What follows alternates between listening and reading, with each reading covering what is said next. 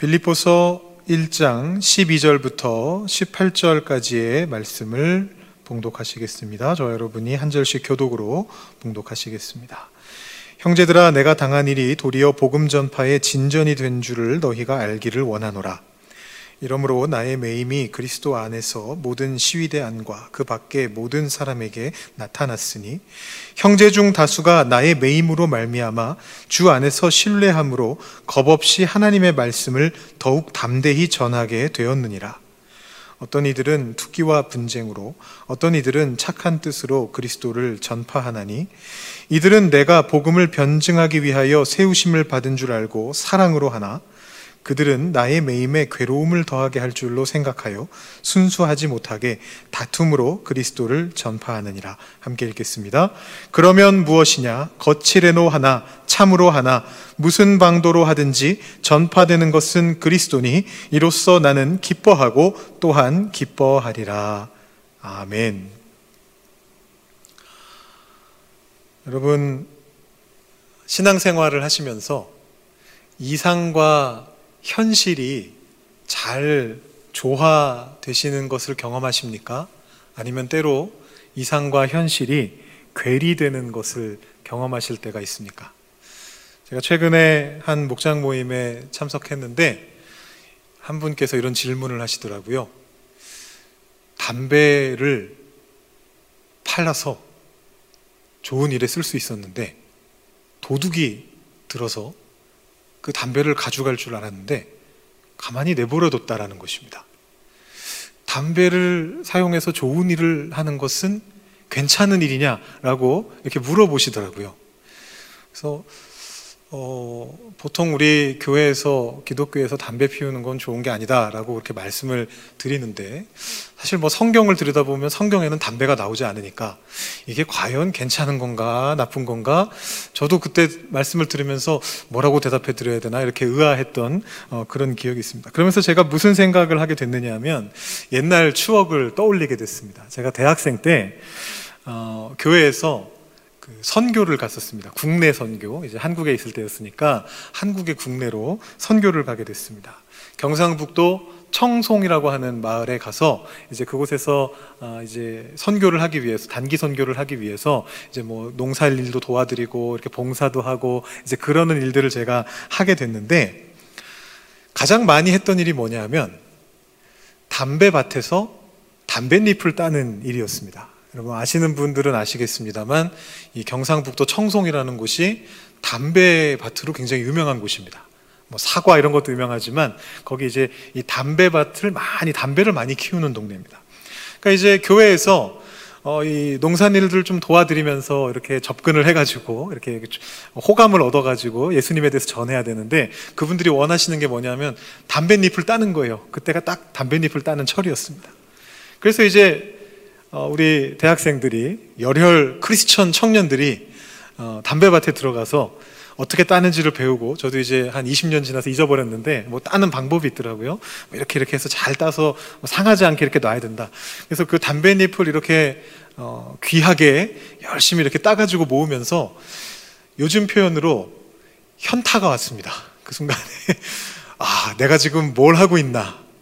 교회의 청년인데 어, 담배 피우지 말라는 얘기 늘 들으면서 나도 담배 안 피운다 어디 가서 담배 피우지 않는다 나는 크리스천이다 이렇게 얘기하면서 여기 와가지고 내가 담배잎을 따면 선교한다는 마음으로 담배잎을 따고 있는 게 과연 잘하는 일인가 이런 생각을 하면서 멍하니 그렇게 있었던 그런 기억이 있습니다.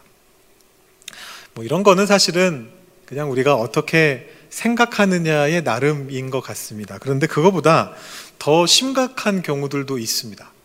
교회 안에서 이상과 현실이 맞부딪히게 되는 이제 그런 경우들이 있습니다.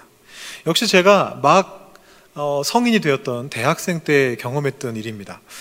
어, 고등학생 때까지는 교회라는 곳이 참 좋은 곳이라고만 생각했습니다.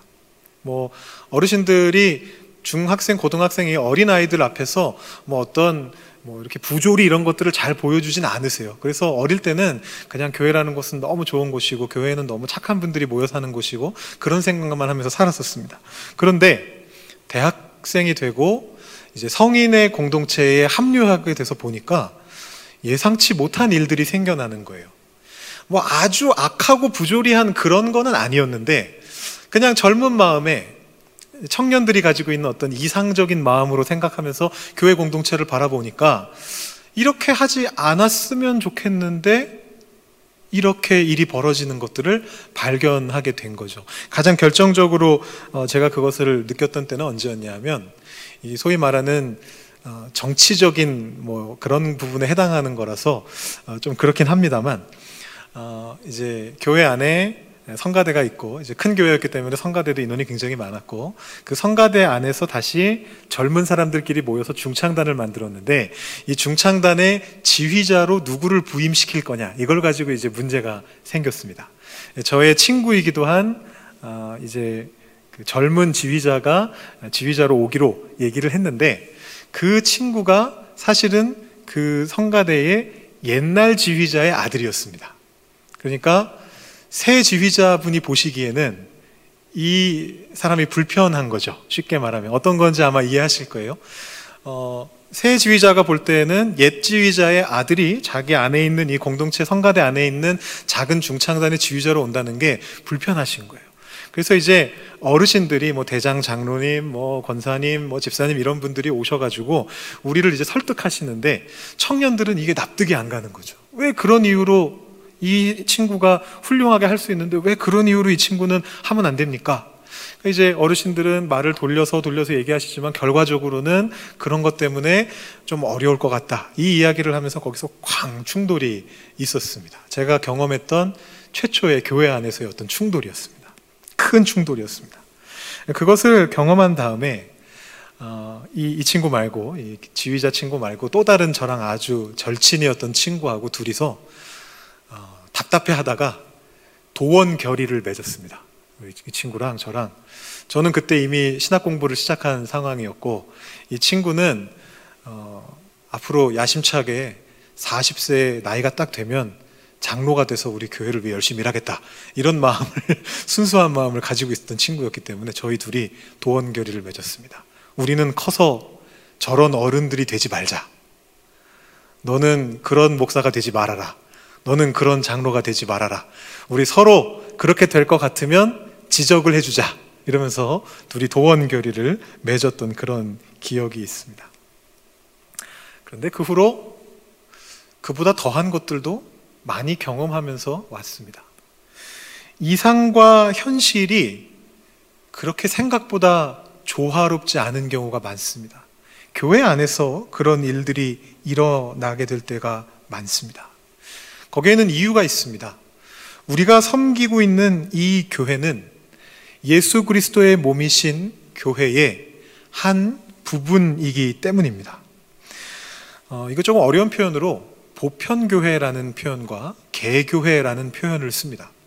우리가 사도신경 이제 앞으로 사도신경 시리즈에서 보시게 되겠습니다만 사도신경에서 고백하는 거룩한 공교회라고 하는 개념이 있습니다. 이 거룩한 공교회라고 하는 곳은 예수 그리스도의 몸, 우리 눈에 보이지 않는 예수 그리스도의 몸을 말합니다. 그런데 이 보편교회는 현실 속에서는 각각의 개교회로서만 존재할 수 있습니다. 예수 그리스도의 몸인 그 교회가 우리 토론토 한인 장로교회가 그냥 이 모양 그대로 예수 그리스도의 몸인 것이 아니고 보편 교회인 예수 그리스도의 몸이 있는데 그 모습이 이 현실 속에서는 우리에게는 토론토 한인 장로교회로 또 다른 곳에 다른 교회 다니시는 분들에게는 각각의 그 교회로 나타나게 되는 것입니다. 그래서 이 보편 교회가 개 교회 안으로 제한되게 될 때, 이 이상이 현실로 제한되게 될 때 우리는 문제점을 경험하게 되는 겁니다. 이상함을 느끼게 되는 겁니다. 어색함을 느끼게 되는 겁니다. 교회가 이래도 될까? 예수 그리스도의 몸이 이러해도 좋은가? 이런 생각들을 가지게 된다라는 것입니다. 우리 교회가 무슨 문제가 많다 그런 말씀을 드리는 건 전혀 아닙니다. 모든 교회가 다 마찬가지입니다. 예수 그리스도의 몸이라고 하는 이 보편교회라고 하는 이상이 우리 각자의 현실 속에 구현되게 될 때 괴리가 나타나게 된다라는 것입니다. 그것은 무조건 나쁜 것일까요? 우리는 우리 교회 안에서 우리가 사역을 해 나갈 때 이 이상과 현실을 어떻게 조화시켜 나가야 될까요? 오늘 말씀을 보시면 감옥에 갇힌 바울이 바로 이 고민 안에서 빌립보 교인들에게 써보냈던 이 편지의 내용을 읽게 됩니다. 여러분 이 빌립보서에 대해서 혹시 조금 아시는지 모르겠습니다만 바울과 빌립보 교회 교인들 간의 관계는 아주 좋은 편이었습니다. 아주 좋은 편 정도가 아니고 바울이 쓴 그 모든 편지들 중에서 편지의 수신인과 바울이 가장 신뢰하는 그런 사이였던 것이 바로 빌립보 교회였습니다. 어, 빌립보서 4장 15절 16절에 이런 말씀이 있습니다. 빌립보 사람들아 너희도 알거니와 복음의 시초에 내가 마게도냐를 떠날 때에 주고받는 내 일에 참여한 교회가 너희 외에 아무도 없었느니라. 데살로니가에 있을 때에도 너희가 한 번뿐 아니라 두 번이나 나의 쓸 것을 보내었도다. 어, 또 사도행전 말씀, 고린도후서 말씀 이런 곳들을 이렇게 살펴보면 바울이 고린도에 있을 때도 이 빌립보 교회에서 바울을 돕기 위해서 사람들을 보내었던 것 같습니다. 그러니까 지금 여기에서 바울과 빌립보 교회는 그야말로 다른 교회들이 아무 교회도 바울을 도와주지 않을 때조차도 빌립보 교회에서 도와줬을 만큼 아주 친밀하고 밀접한 관계였습니다. 그래서 어, 오늘 읽진 않았습니다만 앞에 1장 1절부터 11절까지의 어, 말씀을 쭉 보시면 아주 긴 말씀인데요. 그 말씀 속에서 바울이 이 빌립보 교회 교인들을 얼마나 사랑하는지를 아주 절절하게 고백하고 있는 그런 모습을 보게 됩니다. 바울이 쓴 어느 서신을 보시더라도 이렇게 서론 부분에서 당신들을 내가 이렇게 사모합니다. 표현 보시면 예수 그리스도의 심장으로 내가 당신들을 사모합니다. 이렇게 표현을 쓰는데 이렇게 길게 어, 그런 사모하는 말을 늘어놓은 경우가 없습니다. 그만큼 굉장히 좋은 관계였고 더 나아가서 이 빌립보 교회가 아주 성숙하고 이상적인 교회였다라는 것을 보여주고 있습니다. 그런데 이렇게 이상적인 좋은 교회조차도 문제가 없는 것은 아니었던 것입니다. 이 세상 어디에도 보편교회가 아닌 개교회로서 완전한 이상을 구현할 수 있는 그런 교회는 없습니다. 빌립보 교회도 마찬가지였습니다. 이 교회에도 문제가 있었습니다. 오늘 우리가 읽은 12절부터의 말씀에서 바울이 빌립보 교회의 한 가지 문제점을 지적하고 있습니다. 그게 뭐냐면요. 지금 바울이 어, 감옥에 갇혀 있는데 어떤 감옥에 갇혀 있는지 확실하게는 알 수가 없습니다. 전통적으로는 로마라고 생각합니다. 바울이 지금 로마에 갇혀 있다라고 생각하고요. 최근에 학자들 중에서는 아니다 로마가 아니라 에베소나 뭐 다른 곳인 것 같다 이렇게 뭐 이야기하는 사람들도 있는데요. 어딘지는 분명하지 않지만 어쨌든 지금 바울은 빌립보로부터 멀리 떨어져 있는 곳에 감옥에 갇혀 있습니다. 그래서 빌립보 교회 교인들과 소통을 할 수는 있지만 그 당시 사람으로서 편지밖에 쓸 수가 없는 조금 거리가 떨어지게 된 그런 상황이었습니다. 그런 가운데에서 바울과 빌립보 교회 교인들이 물리적으로 멀어진 틈을 타가지고 어떤 사람들이 그 관계를 훼손시키려고 시도했습니다. 바울을 비난했습니다. 17절에 보시면 이렇게 적혀 있습니다. 그들은 나의 매임에 괴로움을 더하게 할 줄로 생각하여 순수하지 못하게 다툼으로 그리스도를 전파하느니라. 어떤 식으로 비난을 한 거냐 하면요. 여기 지금 암시적으로만 나오고 있는데 그게 무슨 뜻이냐 하면 바울이 지금 감옥에 갇혀 있지 않느냐. 이 사람이 하나님의 권위를 가지고 있는 사람이라면 왜 감옥에 갇혀 있느냐? 이 사람이 지금 감옥에 갇혀서 고난을 당하고 있다는 것은 바울이 하나님의 권위를 갖지 않는 사람이란 뜻이다. 제대로 된 사도가 아니라는 뜻이다. 올바른 크리스천 지도자가 아니라는 뜻이다. 라고 그렇게 말을 했다는 것입니다. 여러분, 그럴싸하게 들려지시나요?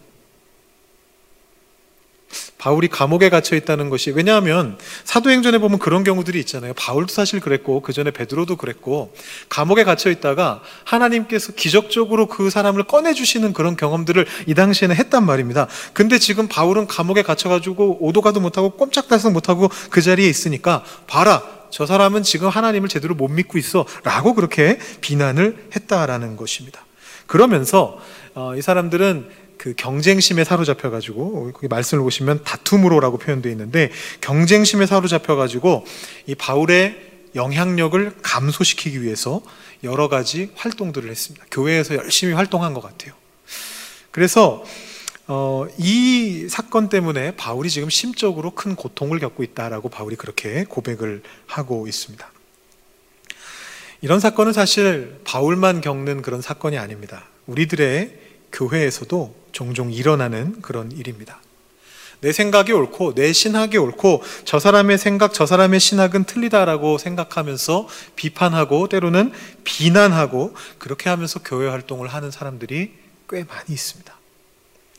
교회의 역사 속에서도 많이 있었습니다. 보편교회가 아닌 개교회에서 하나님의 얼굴을 수건을 벗고 밝게 볼 수 있는 그런 하늘나라가 아닌 이 땅 위에서 이런 식의 일들은 부지기수로 일어나는 일입니다.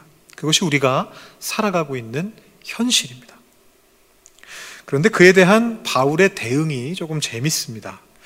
어, 일단 처음에는 바울이 아주 정상적인 반응을 보입니다. 바울이 뭐라고 그러느냐면요. 어, 자기 입장을 옹호합니다. 그리고 나서 그 사람들을 비판합니다. 정상적인 반응이죠. 저 사람들이 먼저 나를 비판했으니까, 아, 나는 그런 사람이 아니다. 라고 얘기해주고, 저 사람들이 잘못하고 있다. 라고 비판하는 건 정상적인 반응입니다. 12절에 보시면, 내가 당한 일이 도리어 복음 전파의 진전이 되었다. 라고 그렇게 선언합니다. 이 당한 일이라고 하는 것이 바로 밑에 13절에 나오는 나의 매임입니다. 고난을 당한 것이 복음 전파의 진전이 되었다라고 얘기합니다.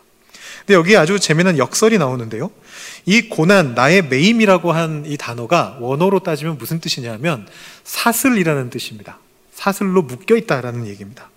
그런데 그 뒤에 나오는 아, 복음 전파의 진전이 되었다라고 할 때 이 진전이라는 표현, 옛날 그 개혁 한글 번역으로는 진보라고 되어 있는데 이 진전, 진보라고 하는 단어는 군인들이 자기들의 앞을 가로막고 있는 그 나뭇가지 같은 어떤 어, 장애물들을 칼로 베어내면서 진, 행진하는 이제 그런 것들을 나타내는 아주 강력한 뉘앙스의 단어입니다. 바울이 지금 그 둘을 합쳐놓은 겁니다. 나는 사슬에 묶여 있는데 어디도 가지 못하고 사슬에 묶여 있는데 그렇게 묶여 있는 것이 사실은 장애물을 베어내고 군대가 행진하는 것과 똑같다. 라고 지금 아주 재미난 표현을 쓰고 있는 것입니다. 지금 바울이 경험한 건 이런 겁니다. 바울은 지금 어, 일반적인 감옥에 갇혀 있지 않고 어, 황제의 시위대에 의해서 갇혀 있습니다. 그래서 이제 바울의 어, 바울과 같은 도시에 있었던 빌립보는 이제 멀리 떨어져 있으니까 못 오지만 바울과 같은 도시에 있었던 크리스천들이 이제 바울을 면회 오고 이렇게 도와주러 왔을 거 아니에요. 그러면서 그 시위대를 오고 가고 했는데 그 과정 속에서 누구 때문인지 모르겠습니다만 바울이 직접 전했는지 아니면 바울에게 면회 온 사람들이 그렇게 했는지 정확하게 알 수는 없습니다만 그 과정 속에서 바울을 가두고 있던 이 시위대에 있는 군인들 중에 어떤 군인들이 예수님을 믿게 된 겁니다. 분명하게 나와 있지는 않은데 암시가 되어 있습니다. 1장 13절 14절 방금 우리 읽은 말씀 중에 13, 14절을 보시면 이러므로 나의 매임이 그리스도 안에서 모든 시위대 안과 그 밖의 모든 사람에게 나타났으니 형제 중 다수가 나의 매임으로 말미암아 주 안에서 신뢰함으로 겁없이 하나님의 말씀을 더욱 담대히 전하게 되었느니라. 갇혀 있는 그곳에서 하나님의 말씀을 전했는데 열매가 맺혀진 거예요. 그 사람들이 시위대 사람들이라는 또 다른 암시가 어디에 나오느냐 하면 어, 빌립보서 4장 22절에 나옵니다. 거기 보면 이제 마지막 문안 인사, 안부 인사가 나오는데 거기 뭐라고 나오느냐 하면 모든 성도들이 너희에게 문안하되 특히 가이사의 집 사람들 중에 몇이 너희들에게 문안한다. 이렇게 이야기를 합니다. 황제의 사람들 중에 몇몇이 크리스천이 됐다라고 얘기를 하고 있는 거예요. 뭐 이 사람들이 아, 그 군인들을 직접 말하는 것일 수도 있고 아니면 군인들을 통해서 시위대 군인들을 통해서 믿게 된 황제의 무슨 진짜 친척을 말하는 것일 수도 있습니다. 근데 어찌 됐건 이 당시 기독교인들의 사회적 지위는 굉장히 낮은 사람들이 대부분이었는데 바울이 시위대에 갇힘으로써 황제의 친척 혹은 황제의 시위대인 군인들에게까지 예수님이 전파되었다. 그러니까 이것이 얼마나 큰 복음의 진전이냐라고 지금 바울이 이야기하고 있는 것입니다. 아마도 이 바울의 영향력을 감소시키려고 했던 사람들이 뭐라고 얘기했느냐면 이런 얘기를 했던 것 같습니다. 두, 며, 두 주님을 비교한 것 같습니다. 헬라어로 퀴리오스라고 하는 단어가 아, 우리말로 주님이라고 하는 단어인데요. 기독교인들은 예수님을 주님이라고 불렀고 로마 제국의 사람들은 황제를 주님이라고 불렀습니다. 근데 지금 바울은 그 로마 황제에 의해서 갇혀 있습니다. 그러니까 바울을 지지하는 사람들 입장에서는 어떤 느낌이 드는 거냐면 바울의 주님인 예수님이 로마 황제 로마의 주님인 로마 황제보다 약한 것처럼 느껴질 수 있는 거죠. 패배 의식이 생겨날 수 있는 겁니다. 바울을 비판하는 사람 입장에서는 어떻게 되는 거냐 하면 예수님이 어떻게 로마 황제보다 밑이야. 근데 바울이 예수님 믿는다고 하면서 로마 황제에게 갇혀 있다는 거는 바울이 믿는 예수님이 진짜가 아니란 얘기지. 이렇게 이제 비난할 수 있었던 것이죠. 그런 비난을 하고 있는 것에 대해서 바울이 반박하고 있는 것입니다. 로마 황제를 주님이라고 불러야 되는 로마 황제에게 충성을 맹세한 시위대의 군인들이 예수님을 주님으로 부르고 예수님께 충성을 맹세하기 시작했다라는 그런 보고를 하고 있는 것입니다. 그렇게 자신을 변호한 다음에 바울이 본격적으로 자기를 비난하는 사람들에 대해서 비판을 합니다. 15절, 16절, 17절에 보면 어떤 이들은 투기와 분쟁으로 그리스도를 전한다. 그들은 나의 매임에 괴로움을 더하게 할 줄로 생각하여 순수하지 못하게 다툼으로 그리스도를 전파한다. 라고 그렇게 비판하고 있습니다.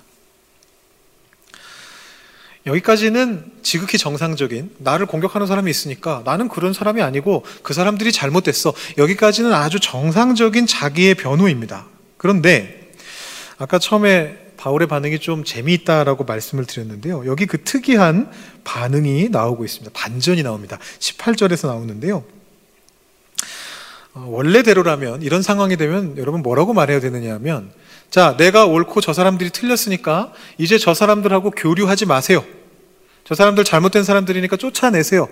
저 사람들 말 듣지도 마세요. 이렇게 말해야 정상입니다. 그리고 실제로 바울은 다른 서신서들에서 그렇게 말했습니다. 저 바울의 대적자들에 대한 얘기를 한 다음에 그 사람들은 이단이다. 그 사람들하고는 같이 교류하지 말아라. 잘못된 신앙을 가지고 있다. 이런 식으로 비판을 했습니다. 그런데 여기 18절에서는 뭐라고 얘기하느냐 하면 그러면 무엇이냐? 거칠애로 하나, 참으로 하나, 무슨 방도로 하든지 전파되는 것은 그리스도니 이로써 나는 기뻐하고 또한 기뻐하리라. 이렇게 이야기를 합니다. 대인배죠? 굉장히 대인배입니다. 나를 막 비난했는데 비판했는데 저 바울은 하나님의 권위도 없는 사람이고 하나님의 능력도 없는 사람이고 제대로 예수님 믿는 사람도 아닌 것 같고 그래서 저기 갇혀 있는 거고 막 이런 비난을 들었는데 거기에 대해서 뭐라고 얘기하느냐 하면 어쨌든 그 사람들도 그래서 결과적으로 주님을 전하고 있으니까 오케이 나는 기쁘다라고 지금 그렇게 이야기를 하고 있는 것입니다. 아마 다른 경우하고는 다르게 이 바울을 비판했던 사람들이 이 경우에는 어, 뭐 신학적인 이단성을 가지고 있었거나 기독교의 진리, 뭐 특별히 구원과 관련해서 핵심적인 복음과 관련해서 좀 잘못된 생각을 하지는 않았던 것 같습니다. 만약에 그런 부분에 있어서 심각한 오류가 있었다면 그 사람들하고 멀리해라, 교류하지 말아라, 쫓아내라 그렇게 얘기했을 겁니다. 그런데 시기, 질투, 경쟁심 이런 것들은 물론 좋은 것들은 아니지만 이상적인 것들은 아니긴 하지만 그것이 기독교의 핵심 진리를 해치는 것은 아니란 말입니다. 시기와 질투와 경쟁심이라는 것이 기독교의 핵심 진리를 해치지는 않고 있기 때문에 바울은 뭐라고 얘기하느냐 하면 이렇게 반응한 것입니다. 오케이. 나는 기쁘다. 괜찮다. 그 사람들이 나를 비난한다 할지라도 그 사람들이 나의 영향력을 축소시키려고 한다 할지라도 나는 그리스도께서 전파되는 것을 통해서 기뻐하겠다라고 그렇게 반응하고 있는 것입니다. 그런데 아직도 여전히 문제가 있습니다. 이 반응이 어, 좀 당황스러운 게 사실입니다. 핵심 진리를 해치지 않고 복음 전파에 더 도움이 되니까 내버려 두겠다라는 그 마음은 제가 이해가 되는데 그렇다 할지라도 좀 더 우리가 이상을 더 추구해야 되지 않나요? 시기 질투 경쟁심이 복음 전파를 도왔다고 해도 그러니까 그것을 용인해도 되는 것일까요? 아, 격려할까요? 야, 여러분 시기 질투 경쟁하십시오. 아, 이걸로 우리 복음 전파가 잘 될 것 같습니다. 더 시기하시고 더 질투하십시오. 이건 아니잖아요. 분명히 그거는 좋은 것은 아니란 말입니다. 물론 바울이 여기서 이야기하고자 하는 것이 무엇인가 확실하게 알 수는 없지만 그런 어떤 결과 우선주의를 얘기하는 건 아닌 것 같습니다. 결과만 좋으면 어떤 동기를 가지고 행동하든 상관없다. 그런 어떤 윤리에 대한 얘기를 하고 싶어서 바울이 지금 이 얘기를 하고 있는 건 아닌 것 같습니다. 오히려 바울은 지금 어떤 생각을 하고 있느냐 하면 자기 마음을 열어서 자기 판단을 수정하려는 그런 태도를 가지고 이제 이런 이야기를 하고 있습니다. 바울의 영향력이 줄어들게끔 행동하고 있는 그 비난하고 시기 질투를 하고 있는 그 사람들의 그 행동들은 분명히 잘못된 것이죠. 거짓된 마음입니다. 그렇지만 그들의 그러한 태도도 또한 결국은 그리스도를 위하는 것이다라는 것을 지금 깨닫고 있는 것입니다. 이게 쉽지 않은 깨달음이거든요. 어떤 사람이든지 자기가 공격을 당하고 있다라고 느낄 때 그 상대편의 입장을 헤아려 줄 수 있는 경우가 많지 않습니다. 근데 지금 바울은 여기에서 어떤 구체적인 동기라 할지라도 결국 그리스도를 전하려는 마음으로 하고 있는 거 아니냐. 그러면 됐다. 그걸로 나는 만족하고 기뻐한다. 라고 바울이 이야기를 하고 있는 것이죠.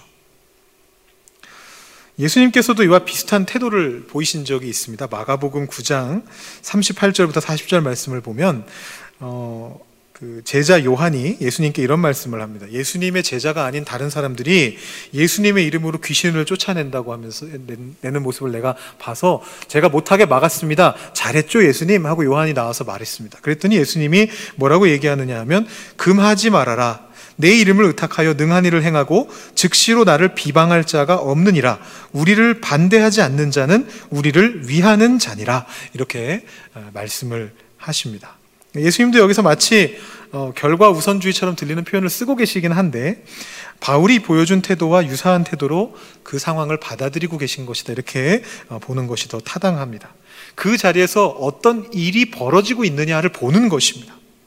그 자리에서 벌어지고 있었던 일은 복음의 영역이 확장되어 가고 있는 것입니다.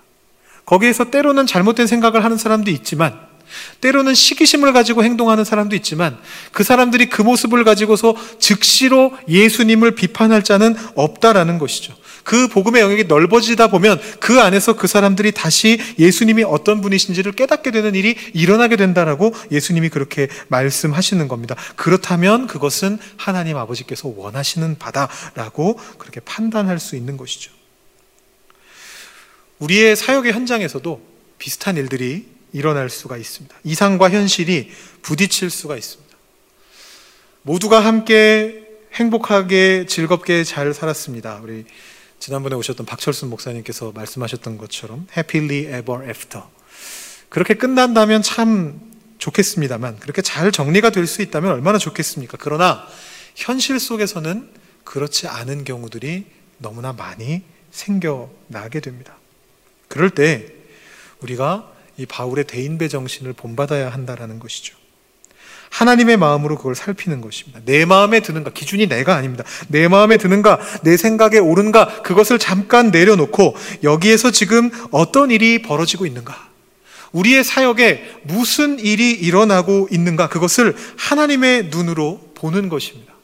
그리고 그것을 대인배처럼 받아 들이는 것입니다. 무슨 방도로 하든지 전파되는 것은 그리스도니 나는 기뻐하노라 라고 말하는 것입니다. 그런데 그렇다고 해서 그것이 이상을 포기하자라는 얘기는 또 아닙니다. 방금 그렇게 현실을 인정했지 않습니까? 바울이. 아, 나는 다 좋다. 그 사람들이 뭐 시기심으로 하든 뭘로 하든 오케이. 나는 기쁘다. 예수님 전파니까 좋다. 라고 얘기해 놨는데요. 그리고 나서 오늘 읽진 않았습니다만 19절 이하에서 다시금 이상을 추구하는 모습으로 되돌아옵니다. 정확하게는 18절부터 어, 시작이 되는데 이 18절 끝에 보시면 우리말 그 개혁개정 성경에서 기뻐한다라는 단어가 연달아 두 번 나오는 것을 어, 강조의 의미라고 생각을 했습니다. 그래서 기뻐하고 또한 기뻐하리라 이렇게 어, 번역을 했는데요.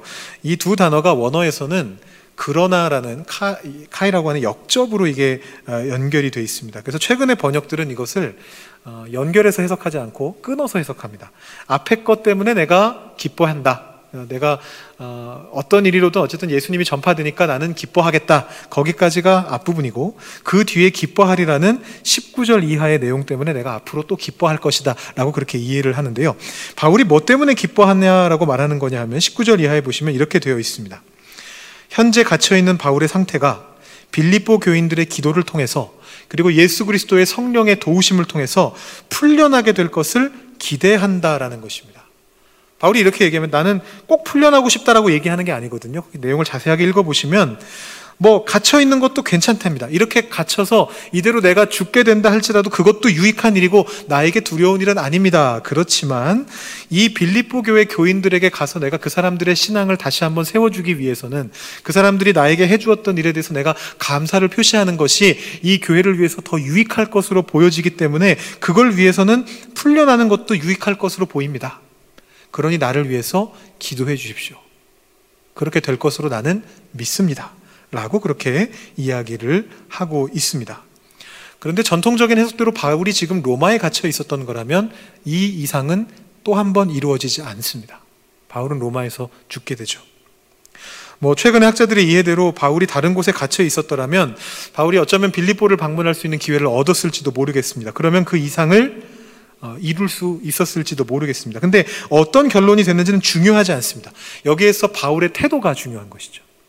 12절부터 18절까지 오늘 우리가 읽은 말씀 속에서 바울은 현실을 받아들였습니다. 이상과 현실의 괴리가 있는 가운데서 현실에 순응했습니다. 하나님의 눈으로 바라보면서 이 교회 안에 있는 어떤 잘못돼 보이는 일, 시기심, 질투심, 경쟁심의 모습을 보면서도 그럼에도 불구하고 주님의 일들이 이루어지고 있으니까 내 판단을 잠깐 내려놓고 대인배처럼 그 현실을 받아들였습니다. 그럼에도 이상을 추구하는 것을 포기하지는 않았다라는 것입니다. 우리 그리스도인들은 현실을 살아가면서 이상을 추구하는 사람들입니다. 어느 하나도 포기해서는 안 됩니다. 이상만을 추구하면서 현실 감각 없이 공중에 둥둥 떠다니는 그런 사람들이 아닙니다. 반대로 현실에만 순응하고 안주하면서 하늘은 쳐다보지도 않고 그렇게 살아가는 그런 사람들 또한 아닙니다. 우리 크리스천은 어떤 사람이냐 하면 이 현실에 발을 디디고 그러나 이상을 바라보는 사람들입니다.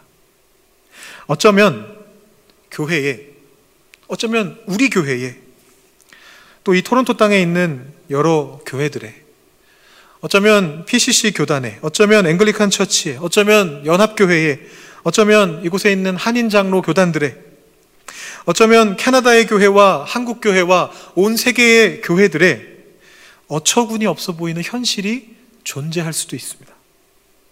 이게 뭔가 싶은, 이게 교회가 맞나 싶은, 이게 주님의 몸이 정말 맞나 싶은, 그래서 그냥 이대로 그 꼴 안 보고 그냥 교회를 떠나버리고 싶은 그런 문제들이 있을 때도 있습니다.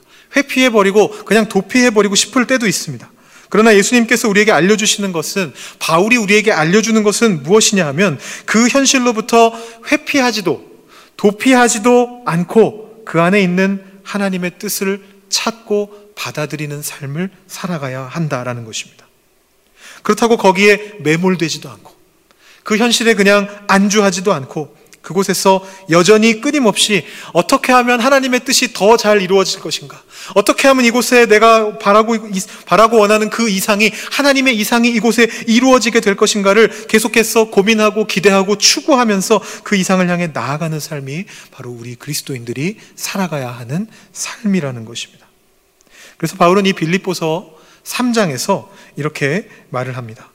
내가 이미 얻었다 함도 아니요.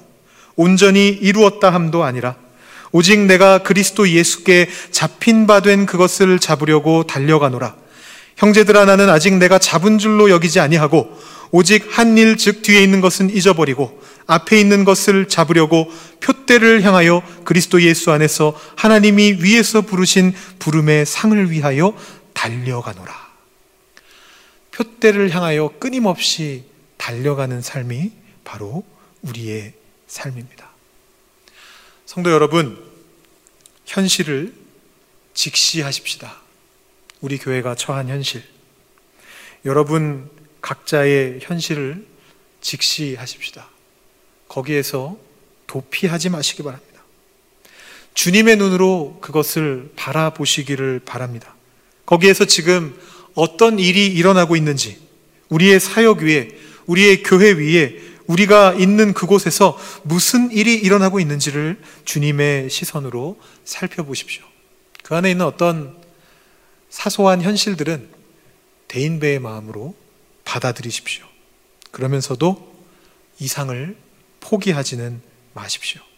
그것을 통해서 모든 것이 합력하여 선을 이루는 놀라운 주님의 역사를 우리가 분명히 다시금 발견하게 될 것입니다. 기도하겠습니다. 하나님 아버지, 감사합니다. 오늘 폭설 속에서도 우리의 마음을 모아주셔서 주님 앞에 한 마음으로 기도하며 주님의 음성에 귀 기울일 수 있는 귀한 기회를 허락하여 주시니 감사합니다. 하나님, 우리가 생각하는 하나님의 이상이 있습니다. 우리 교회가 꿈꾸어 가야 할 그 이상이 우리에게 있습니다. 우리의 삶 속에서 맺혀지면 너무나 좋겠는 그 이상이 우리의 앞에 있습니다. 그런데 우리의 현실이 발목을 잡을 때가 너무나 많이 있습니다. 우리의 현실이 우리를 힘들게 할 때가 많이 있습니다.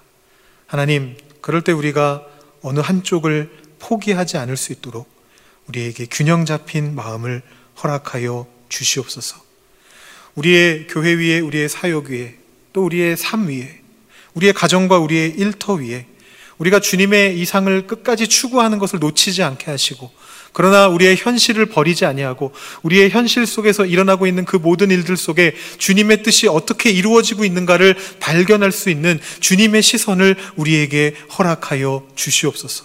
그리하여 그 삶 속에서 역사하시는 주님을 우리의 삶을 통해 발견하게 되고 그 주님께서 우리를 어디로 이끌어 가시는지 그 표대를 바라보면서 계속해서 힘차게 달려나갈 수 있는 우리 한인 장로교회 성도님들 한 분 한 분이 다 되게 하여 주시옵소서.